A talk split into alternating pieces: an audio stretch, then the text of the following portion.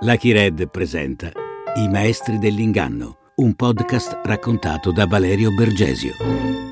Nel cuore di Manhattan, in mezzo a una foresta di grattacieli che sembrano volersi impadronire del cielo, sorge Wall Street, l'insaziabile distretto finanziario di New York. Per sopravvivere in questa giungla vige un solo comandamento: non sottovalutare mai l'avidità del tuo prossimo. Ma cosa succede quando è il tuo prossimo che non deve sottovalutare la tua avidità? Questa è la storia di un uomo che per oltre 40 anni, fino all'inizio degli anni 2000, ha finto di essere un bravo padre di famiglia e un genio della finanza diventando il re incontrastato di Wall Street. Grazie all'idea di un italiano vissuto negli anni 20, un grattacielo con un intero piano segreto e una vecchia stampante degli anni 70. Io sono Valerio Bergesio e voi state ascoltando I Maestri dell'Inganno. Oggi parliamo di Bernard Madoff e di Carlo Ponzi, l'italiano da cui ha copiato l'idea per una truffa vecchia di almeno cent'anni ma che funziona ancora benissimo, bruciando una cifra mai vista prima nella storia della finanza, ovvero 63 miliardi di dollari. È il 15 dicembre del 2008. Allo scoccare in punto della mezzanotte, la quarta banca più grande degli Stati Uniti, la Lehman Brothers, crolla sotto il peso dei mutui subprime. L'opinione pubblica è incredula. Solo due giorni prima aveva comunicato al mercato di stare benissimo. E nel paese ci si chiede se Wall Street non sia per caso, come si vede nei film, solo un covo di psicopatici. Il disastro finanziario più grande della storia è l'emblema di un capitalismo bugiardo, spregiudicato e soprattutto avido, che trascina gli Stati Uniti ed il mondo intero in una delle più profonde recessioni della storia. Ma stranamente, a Palm Beach, in Florida, dove risiede la più alta concentrazione di ricchi del pianeta, anche dopo tre mesi dal collasso della Lehman, la crisi non sembra essere mai arrivata. La domanda è, come è possibile? Semplice, gli investimenti di questa casta di milionari vengono tutti quanti gestiti dalla stessa persona. Ovvero il più grande guru della finanza che Wall Street abbia mai conosciuto. Lui è ben diverso dalle mele marce che hanno fatto sprofondare l'economia mondiale. È un uomo autorevole, serio, ma soprattutto, incredibile a dirsi, perfino onesto e sano di mente. Per fortuna, noi siamo in ottime mani. Si dicono sorridendo due ex colletti bianchi in pensione davanti a una meritata birra ghiacciata dopo una faticosa partita a golf presso il Waldorf Astoria, il circolo più esclusivo della contea, quando improvvisamente i loro cellulari iniziano a squillare nello stesso momento. Si guardano intorno e notano che anche i cellulari delle persone accanto a loro stavano squillando. Anzi, che tutti i cellulari del club stavano squillando nello stesso identico momento. Presto avrebbero scoperto che i loro investimenti non erano mica in buone mani come credevano. Qualcuno li aveva appena derubati. Tutti quanti. Ma la domanda è chi? Chi poteva aver rubato tutti i loro risparmi? Non certo lui. Non certo l'uomo più onesto, geniale e sano di mente di Wall Street. Bernard Madoff, labbra sottili, occhi piccoli e capelli brizzolati pettinati all'indietro che evidenziano una fronte alta, segno della sua incredibile intelligenza. Un uomo che parla poco e sorride ancora meno, ma proprio per questo gode di una fama particolare, quella della personalità di alta levatura, come d'altronde dimostrano le cariche che ricopre presso importanti istituzioni culturali, per esempio alla CSIM School of Business, alla Yeshiva University, al New York City Center e anche del Cultural Institutions Group, senza contare che nel 1993, a 55 anni, viene insignito della carica di presidente del Nasdaq, il mercato telematico finanziario che ha provveduto lui stesso a modernizzare, un ruolo che ricopre per tre anni consolidando la sua reputazione di eminenza grigia della finanza, anche per via di uno stile di vita austero quando negli anni 90 Wall Street era il regno dell'eccesso, un falò delle vanità personali e bancarie, il cui emblema più famoso è Jordan Belfort, un broker di umili origini che nel giro di pochi anni era riuscito a farsi un nome diventando così ricco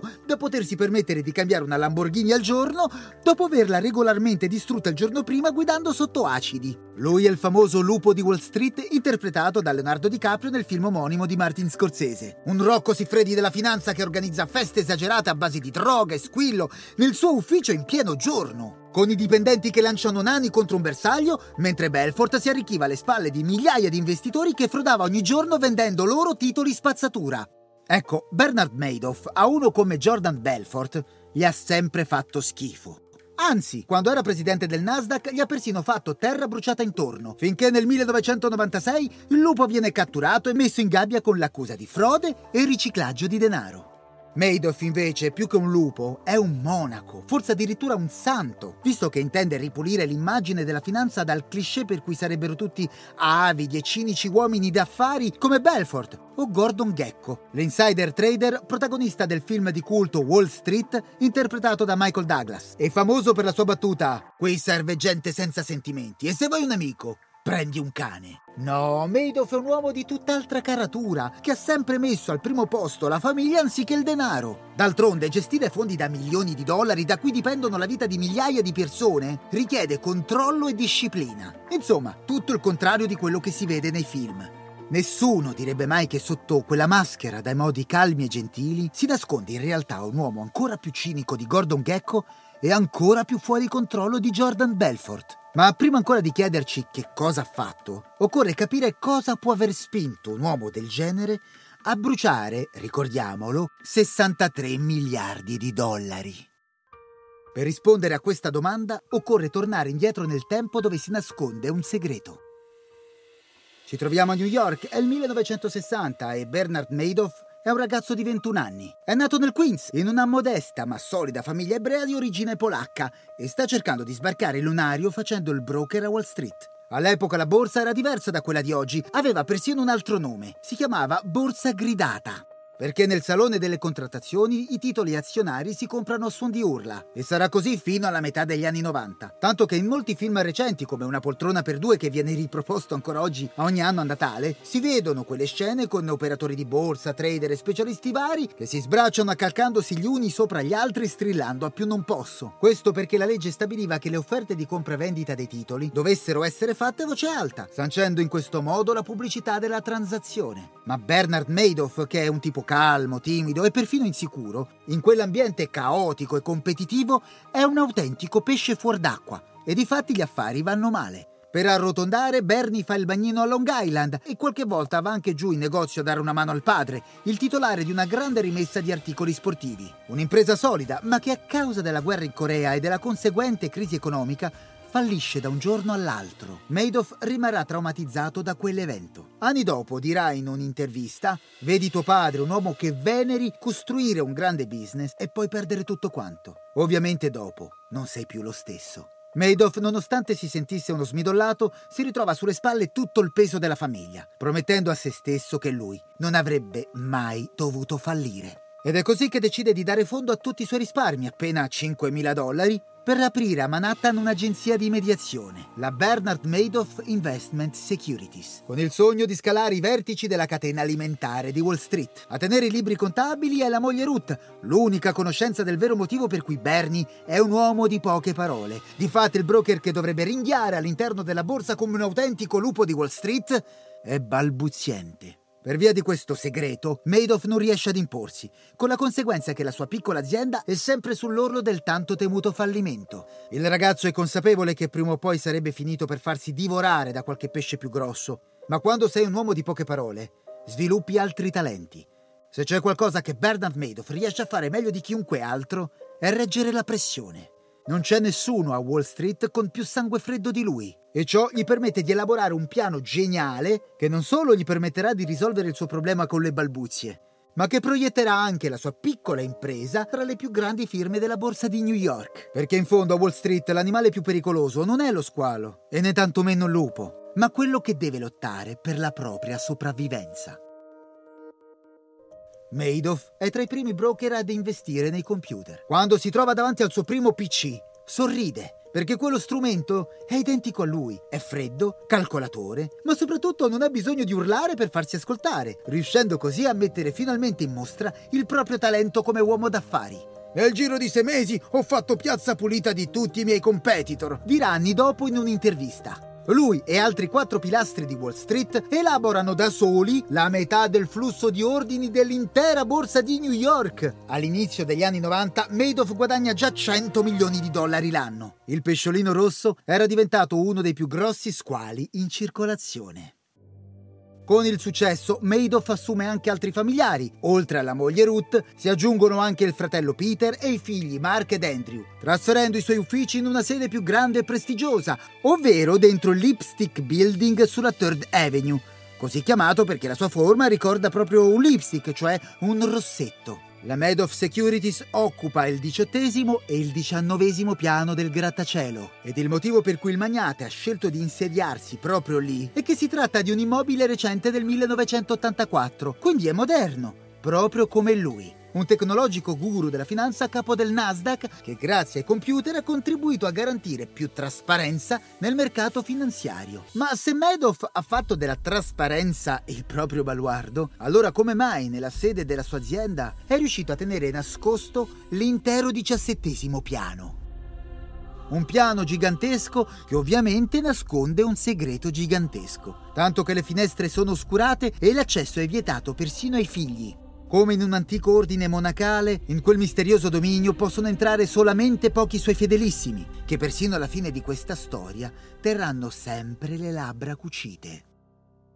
Quando nel 1993 Madoff lascia la presidenza del Nasdaq, si è ormai ritagliato una posizione di assoluto prestigio nella comunità degli investitori, costruendo l'edge fund più cool non solo di Wall Street, ma di tutto il paese, forse persino del mondo. Un fondo che garantisce redditi sicuri con margini del 10% che tradotto dal linguaggio della finanza significa che puoi gettare una monetina dentro un pozzo e sapere con certezza che poi tirerai su un secchio pieno di quattrini. Ma nell'ambiente dell'alta finanza gira un detto. Se un affare è troppo bello per essere vero, significa che è troppo bello per essere vero. E di fatti è così. Madoff riesce ad ottenere quei rendimenti grazie ad un vero e proprio trucco di prestigio. Un'illusione.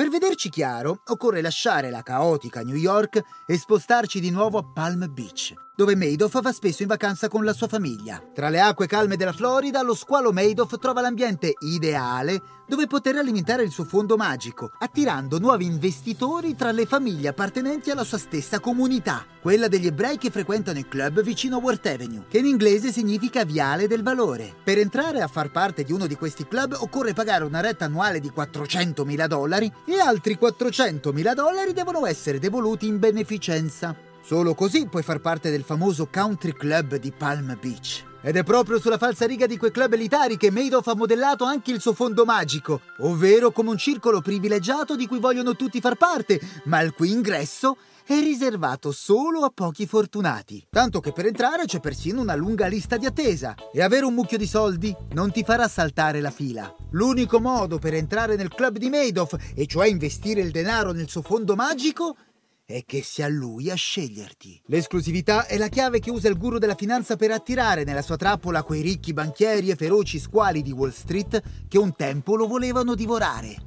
Vedergli ora prostrarsi ai suoi piedi con la bava alla bocca supplicandolo di renderli ancora più ricchi gli procura un autentico brivido di eccitazione. Ma parte del godimento consiste anche nel farsi desiderare, nell'attesa, nel dire di no o rispondere con un timido cenno della testa che non vuol dire assolutamente nulla. Madoff non sembra interessato minimamente al denaro, ma la verità è che deve assolutamente mettere le mani su quei capitali se vuole continuare a tenere in piedi quel trucco dove dal cilindro magico riusciva a tirare fuori altro denaro. In realtà questo trucco ha un nome ben preciso. Si chiama schema di Ponzi, dal nome dell'italiano che lo ha inventato. Tuttavia, più che un trucco, si tratta di una truffa in piena regola. Ma per capire come funziona e che legame ci sia tra Carlo Ponzi e Bernard Madoff, occorre tornare di nuovo indietro nel tempo. 1903. L'America è la terra dell'abbondanza e come tale attira verso le sue coste un grande flusso migratorio di navi con persone provenienti da tutte le parti del mondo, compresi moltissimi italiani. Tra loro c'è anche un giovane ventenne emiliano, nato a due passi da Ravenna, che si chiama Carlo Ponzi. Quando sbarca a Boston in tasca ha solo 2 dollari e 50 centesimi, ma in realtà è ricchissimo poiché, come dirà lui stesso nelle sue memorie, ero sbarcato con un milione di dollari in speranze, che si avvereranno, facendo di lui uno degli uomini d'affari più ricchi e famosi del paese. Ponzi è arrivato al successo grazie a un carattere pavido, esuberante e spericolato. Insomma, tutto il contrario di Madoff. Le uniche due cose che hanno in comune entrambi gli uomini d'affari sono che nessuno avrebbe mai scommesso un soldo sul loro successo e un'agenzia di cambio tirata su con i propri risparmi. Solo che Ponzi non si trova a New York, bensì a Boston, che all'epoca era il centro finanziario degli Stati Uniti, dove l'italiano, con la sua faccia tosta, la sua arroganza e i suoi abiti sartoriali, sembra essere arrivato proprio al momento giusto, e cioè quando il mercato azionario stava esplodendo. Le possibilità di guadagno sembrano essere ovunque, alimentando i sogni e l'avidità delle persone. E Charles, come lo chiamano tutti, ne ha colta una che sta facendo la sua fortuna. Difatti si è accorto che si potevano fare un mucchio di soldi dal differenziale dei costi tra i francobolli americani e quelli italiani, che a causa dell'inflazione del primo dopoguerra costavano molto meno di quelli statunitensi. Ponzi riesce a convincere sempre più persone a scommettere nel suo sistema, promettendo guadagni esorbitanti per la precisione, il 50% del capitale investito in soli 45 giorni. Sembra un affare, e di fatti lo è. Ponzi non mente, ma c'è un problema. L'uomo, per garantire i rendimenti che promette, dovrebbe vendere 160 milioni di buoni postali, ma dal momento che nel mondo ne esistono solo 27.000, questo ovviamente è impossibile.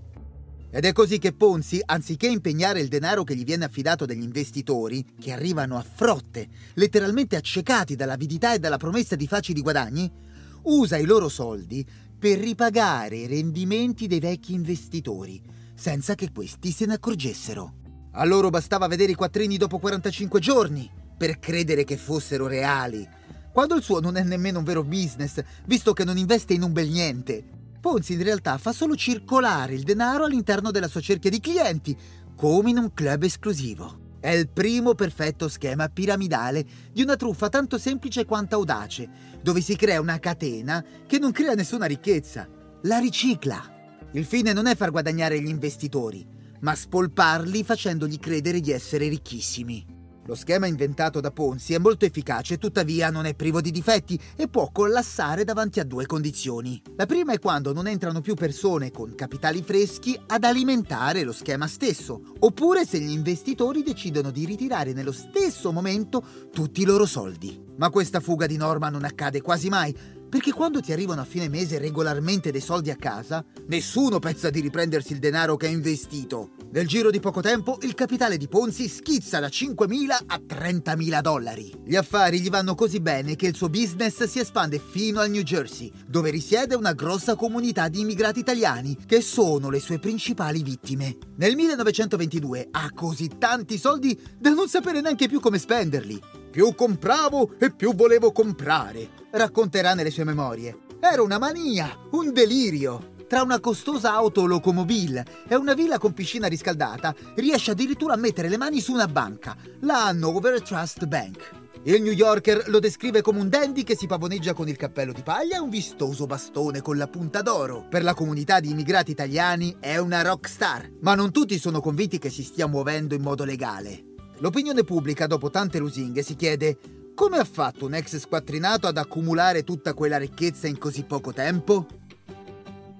Un giornalista investigativo del Boston Post si mette ad indagare. E facendo dei conti capisce che Ponzi in realtà non stava investendo in un bel niente, smascherando facilmente il suo schema. Il giornale pubblica anche diversi articoli che scavano nel passato del truffatore, facendo venire a galla chi era veramente Carlo Ponzi. Un uomo che ancora prima di sbarcare a Boston, durante la sua traversata oceanica, aveva già perso tutti i soldi che gli aveva dato la madre, giocandoseli a carte. Ecco perché quando è arrivato aveva solo due dollari in tasca. Per sopravvivere si mette a fare il cameriere, ma viene licenziato quando si accorgono che imbroglia i clienti dando loro il resto sbagliato. Quindi si trasferisce in Canada e trova un lavoro presso una banca gestita da un altro italiano da cui impara i rudimenti della finanza e anche dell'imbroglio. Dopo una truffa con degli assegni falsi, finisce in prigione per tre anni, truffando anche la madre a cui scrive che stava in carcere perché... perché aveva trovato lavoro come secondino. Nel 1911 torna negli Stati Uniti e puntualmente si occupa di un'altra truffa, questa volta traffico clandestino di immigrati italiani, finendo nuovamente in prigione. Poi si rinnamora della finanza, arrivando alla creazione del suo famoso schema. A seguito degli articoli pubblicati dal Boston Post, un'ispezione negli uffici della sua società mette definitivamente fine alla scalata di Charles Ponzi, che finisce in carcere per l'ennesima volta, scontando una pena di 10 anni. Qualcuno dice che sono pochi, viste le dimensioni della sua truffa che aveva coinvolto 40.000 persone e fatto collassare l'intero sistema finanziario di Boston. Scontata la pena, Ponzi cercherà di ideare altre truffe, in Texas, in Italia e anche in Brasile, ma senza successo morirà nel 1949 in un ospedale per poveri di Rio de Janeiro, lasciando il mondo con queste parole leggendarie. Io ho dato agli abitanti di Boston il miglior spettacolo che abbiano mai visto dai tempi dei padri pellegrini. Dopo più di un secolo la storia si ripete. Madoff riprende lo stesso schema ideato da Ponzi, ma adattandolo alla finanza contemporanea connessa grazie a internet alla velocità della luce con il mercato globale. Come Ponzi, anche Madoff aveva preso di mira la propria gente. D'altronde quasi ogni schema di Ponzi comincia con il cosiddetto crimine di affinità. Il truffatore sceglie le sue vittime all'interno della propria comunità di appartenenza. Nel caso di Madoff, quella ebraica di Palm Beach famiglia capo dei più importanti imperi finanziari del pianeta. Solo che, a differenza dei poveri immigrati italiani senza istruzione che truffava Carlo Ponzi negli anni venti, le vittime di Madoff appartengono ad un'elite istruita, sofisticata e molto esperta di finanza e quindi molto più difficile da ingannare. Ma la genialità di Madoff è proprio quella di riuscire a dilluderli tutti quanti, sfruttando, come faceva Ponzi, l'avidità delle persone a suo vantaggio. I suoi ricchi clienti di Palm Beach lo descrivono come l'ebreo affidabile come un buono del tesoro. Credevano di far parte del fondo più esclusivo del mondo, quando in realtà facevano solo parte della più grande catena di Sant'Antonio del mondo.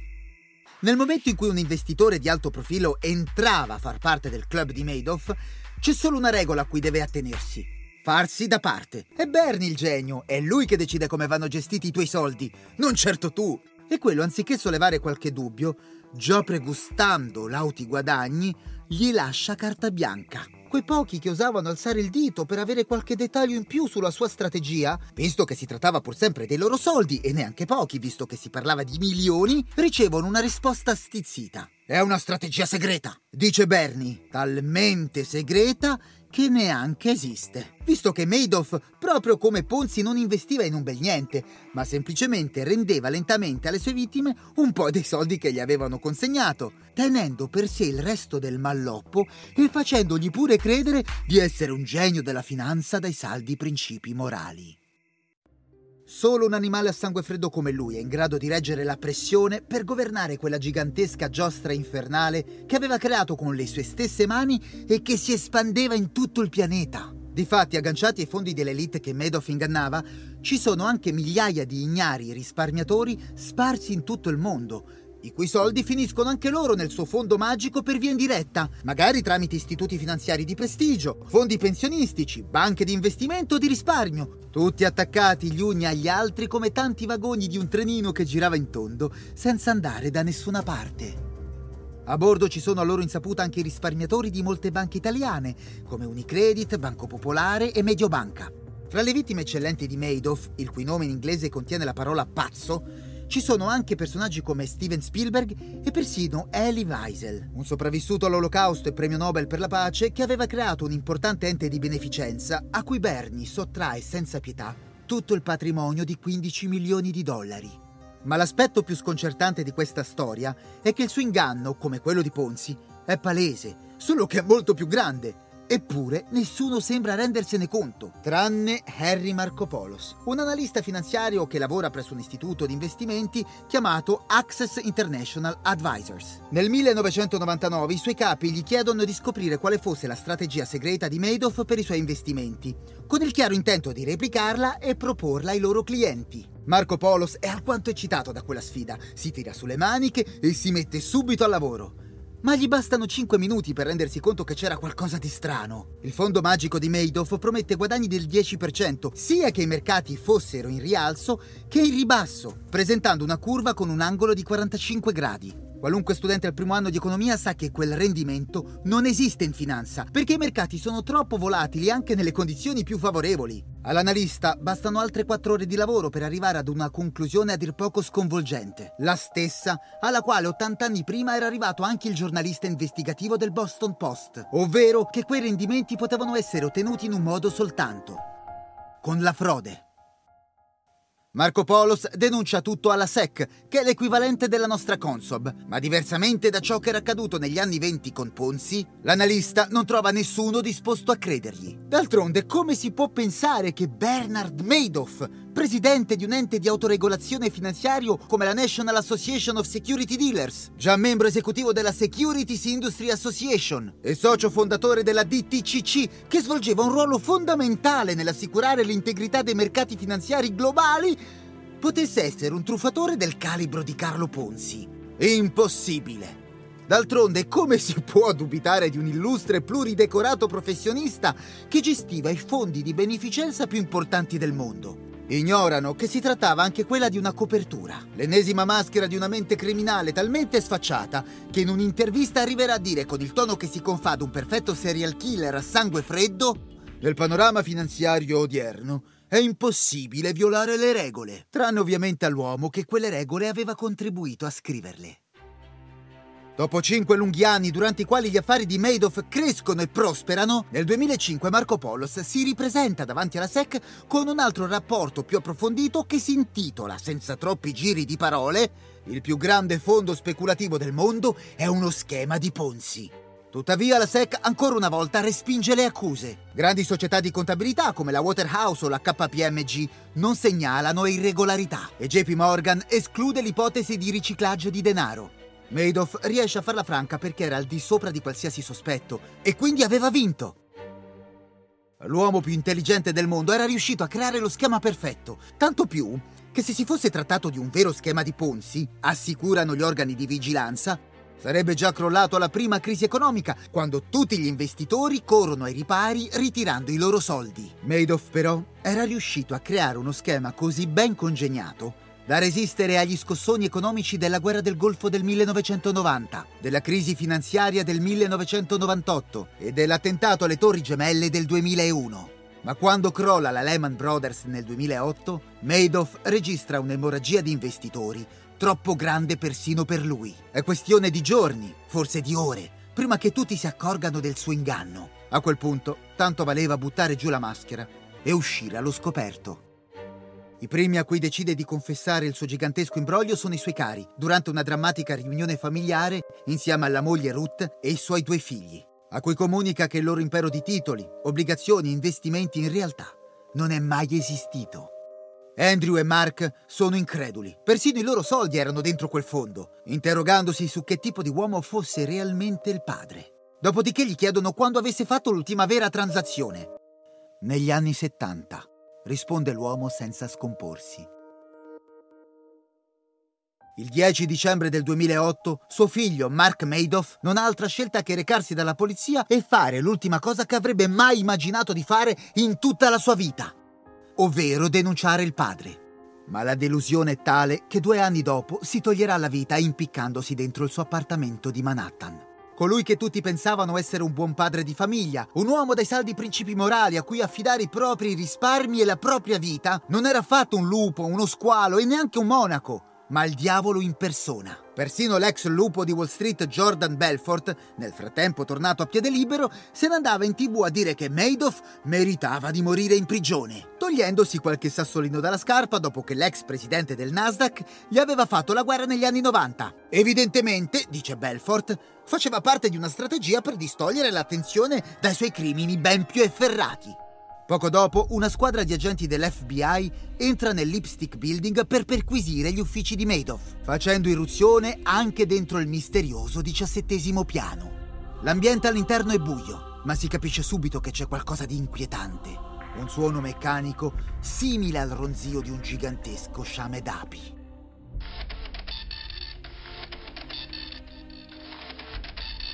Gli agenti accendono le torce e sfoderano le pistole, scoprendo uno spazio arredato con vecchie scrivanie e poltrone degli anni 70, con centinaia di computer della stessa epoca collegati ad altrettante centinaia di stampanti obsolete che nel buio non facevano che rumoreggiare, sfornando fatture su fatture. Si tratta di transizioni false da spedire a 37.000 investitori sparsi in 136 paesi del mondo per illuderli di essere i possessori di azioni della Apple, di Google o di Microsoft, quando in realtà erano i possessori di un bel niente. Quelle macchine stavano lì a lavorare giorno e notte senza tregua da tempo immemore.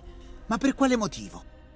Semplice. Aggiornare i computer, i software e le stampanti per Madoff voleva dire rivolgersi a dei consulenti esterni che avrebbero potuto ficcare il naso nei suoi segreti Ragion per cui il magnate ha preferito lasciare tutto così com'era, senza cambiare nulla dall'inizio di quell'immenso inganno iniziato la bellezza di 40 anni prima, all'epoca in cui aveva emesso la sua ultima vera fattura, quando il piccolo pesce balbuziente di Wall Street si era voltato ad ammirare le gesta di un povero immigrato italiano che, come lui, non aveva nessuna possibilità di successo ma che a differenza sua aveva un carattere ben più temerario. Se voleva sopravvivere nella terribile giungla di Wall Street, Madoff doveva attingere a quello stesso folle coraggio. E così ha fatto. Ma si era talmente innamorato del proprio trucco che alla fine si è fatto inghiottire in quel buco nero che aveva creato con le sue stesse mani, conducendo una doppia vita come un serial killer. Da una parte c'era il bravo padre di famiglia, l'austero uomo d'affari, dall'altra un insicuro sociopatico timorato dall'idea di poter fallire, proprio come era successo a suo padre. All'inizio del 2009, nel processo lampo che vede Madoff come unico imputato, verrà presentata la lista delle persone che ha truffato. Un elenco interminabile di 162 pagine. L'ex magnate della finanza si dichiarerà colpevole, leggendo una breve nota. Non posso chiedervi scusa per il mio comportamento. Come puoi chiedere scusa per aver ingannato un'industria che hai contribuito a costruire? Come puoi chiedere scusa a tua moglie per averla ingannata dopo 50 anni di matrimonio? Lascio alla mia famiglia un'eredità di vergogna. Sono responsabile di molta sofferenza, di questo chiedo scusa alle mie vittime. Mi dispiace. Verrà condannato al massimo della pena possibile, ovvero 150 anni di carcere da scontare nel penitenziario di Butner nel Nord Carolina. Ne spiera 10, prima di morire il 28 aprile del 2020 all'età di 82 anni. Solo, povero, lontano da casa e odiato dalla sua stessa gente, proprio come Carlo Ponzi. Sono molte le domande senza risposta che l'uomo si porterà nella tomba. Come per esempio se avesse avuto dei complici, se avesse corrotto gli organi di vigilanza, se erano coinvolti altri pezzi grossi e soprattutto dove erano finiti tutti quei soldi. Madoff, fedele al proprio personaggio, non ha mai parlato dichiarandosi come unico colpevole di qualsiasi malefatta possibile ed inimmaginabile, non deve fornire nessun'altra spiegazione, lasciando senza risposta una domanda da 64 miliardi di dollari. La truffa di Madoff miete anche altre vittime, in primis tra le autorità di vigilanza che avrebbero dovuto controllare il suo operato, ignorando i campanelli d'allarme e le inchieste di analisti indipendenti come Harry Marco Polos, che nel frattempo è diventato il nuovo volto pulito della finanza. E a chi gli chiede come avesse fatto Madoff ad ingannare così facilmente tutto il sistema, risponde con un altro vecchio proverbio di Wall Street. Se qualcuno vuole qualcosa in cambio di niente, allora tu gli darai niente in cambio di qualcosa. Madoff viene considerato il più grande criminale di Wall Street, ma di certo non il solo. Chi erano per esempio i banchieri che avevano fatto crollare la Lehman Brothers trascinando il mondo nella più grande recessione del secolo? Nessuno lo sa. Ma di certo sono ancora a piede libero e sicuramente nessuno di loro ha rinunciato al proprio bonus di fine anno. Una crisi economica mondiale durata più di un decennio senza colpevoli. Tranne uno l'avidità. E l'avidità è valida, l'avidità è giusta, l'avidità funziona, l'avidità chiarifica, penetra e cattura l'essenza dello spirito evolutivo. L'avidità in tutte le sue forme ha improntato lo slancio in avanti dell'umanità. Sono di nuovo le parole di Gordon Gecko, il cinico uomo d'affari protagonista del film Wall Street, considerato da molti traders alla stregua di un filosofo. Ma se è l'avidità a guidare il mondo, di nuovo chi sono i responsabili? Forse personaggi come Carlo Ponzi, Jordan Belfort, Gordon Gecko o Bernard Madoff. O forse è anche colpa di chi spinto dall'avidità decide di mettere nelle mani dei guru della finanza i propri soldi chiudendo gli occhi e sperando che li moltiplichino per loro. E non è forse quella stessa avidità che ci fa chiudere gli occhi davanti a chi dilapida le risorse della natura per permetterci di avere la casa calda in inverno e fresca d'estate, che fa muovere la nostra auto, che ci permette di volare da un paese all'altro. Non è la nostra stessa avidità all'origine di pandemie, inquinamento e del riscaldamento terrestre? Ma no, certo che no, il nemico è sempre qualcun altro. Ma se persone come Bernard Madoff sono riuscite ad ingannare così facilmente milioni di persone, è perché conoscono molto bene il primo comandamento di Wall Street. Mai sottovalutare l'avidità del tuo prossimo, perché anche quella si vende. Io sono Valerio Bergesio e voi avete appena ascoltato la storia di Bernard Madoff e di Carlo Ponzi. Prima di lasciarvi, vi segnalo che nell'agosto del 2019 l'analista Harry Marco Marcopolos è tornato alla carica, pubblicando un rapporto di 175 pagine in cui afferma che la multinazionale General Electric sta commettendo una frode contabile di quasi 40 miliardi di dollari, raccogliendo però solo derisione. A quanto pare, anche stavolta l'analista non ha trovato nessuno disposto a credergli. Per oggi è davvero tutto, noi ci vediamo alla prossima puntata. Ascolta tutte le puntate della serie in esclusiva su Amazon Music.